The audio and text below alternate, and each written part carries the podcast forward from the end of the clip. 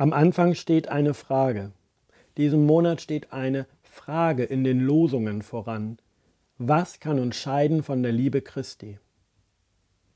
Oder nach der Basisbibel, was kann uns von Christus und seiner Liebe trennen? Römer 8, Vers 35.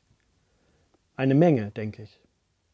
Paulus hat das auch gedacht. Ihm sind sofort Dinge eingefallen, die uns das Gefühl geben, fern von Gott und nicht geliebt zu sein. Trübsal, das Gefühl von Sinnlosigkeit, von Sisyphusarbeit und Hamsterrad, Angst, Befürchtung, zu kurz zu kommen, bedroht zu sein. Paulus nennt noch mehr Dinge, Hunger oder Kälte, Gefahr, Verfolgung, sogar Hinrichtung. Ich bin dankbar, in einem Land zu leben, in dem es aktuell keine Erdbeben, keinen Krieg und keine Verfolgung gibt. Doch bleibt das Leid anderer ja nicht getrennt von uns. In einer globalen Welt sind wir vernetzt und auch berührt.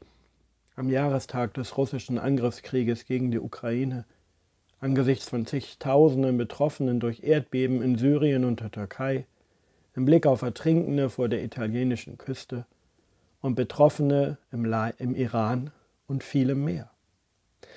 Da soll ich mich fragen, was uns trennen kann von der Liebe Christi. Ja, eine Menge kann sich in meiner Seele zwischen Gottes Liebe stellen an Gedanken und Gefühle. Für Paulus waren es sogar eigene Erlebnisse. Er lebte mit dauerhafter Krankheit, geriet in Seenot, war mehrmals im Gefängnis und verfolgt. Seine Stichworte sind also erfahren und durchlitten. Trotzdem ist er überzeugt davon, dass Gott an seiner Seite bleibt. Wer unter uns kann so glauben? Wir können von einigen unserer älteren Glaubensgeschwister lernen. In den letzten Wochen habe ich einige von ihnen zu ihrem Geburtstag besucht und es ist immer wieder beeindruckend, wenn Menschen aus unserer Mitte von dramatischen Erfahrungen berichten. Zum Beispiel Lothar hat wenige Monate vor Kriegsende als 14-Jähriger einen Einrufungsbescheid von der Wehrmacht bekommen und ist einfach nicht hingegangen und trotzdem bewahrt geblieben. Oder eine andere wäre mit ihrer Familie fast auf einem Schiff gelandet, das anschließend von einem Torpedo getroffen mit allen Geflüchteten unterging.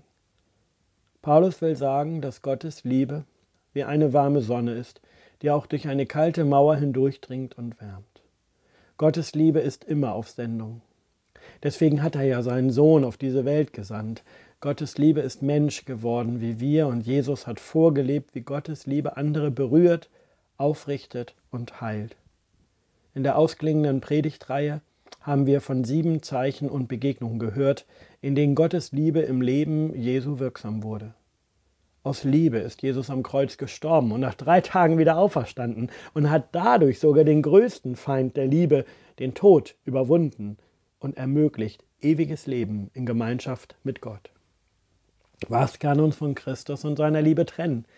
In diesem Monat laden wir viele hundert Menschen in unsere Gemeinde zu Ostern erlebt zur Ausstellung ein.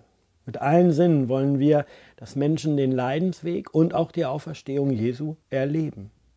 In der Passionszeit müssen wir nicht so tun, als wäre alles in Ordnung, als gäbe es nichts Trennendes und Schwieriges.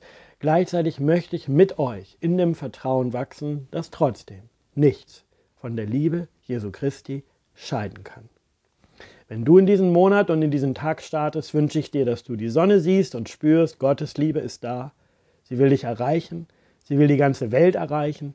Obwohl so vieles dazwischen kommen kann, geliebt, von Gott, mit dir, für Menschen. So kann der März anfangen.